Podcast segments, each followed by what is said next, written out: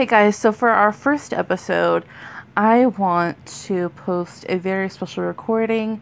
This recording that you will be hearing in this next episode will be my first experience with a medium, um, specifically a medium from the Umbanda religion, and I could be butchering that. I will correct that if I um, am uh, saying that wrong.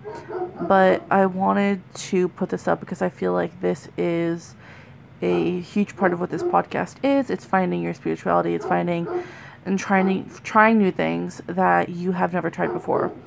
And um, this was probably one of the most daring um, things I have done this year, just because I have never been to a medium and I've always been interested, but a little scared too. Um, I know there are a lot of inauthentic mediums, but there's a lot of authentic ones too. And so for me, um, I live in a small town, and I just didn't know. You know, I've never heard of any um, of them around here, even though I obviously know there are some mediums, some people with you know abilities.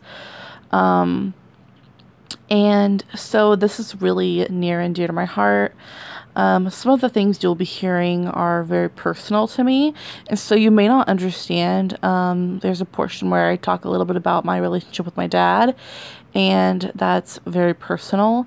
And um, I hope that this recording can um, interest you guys.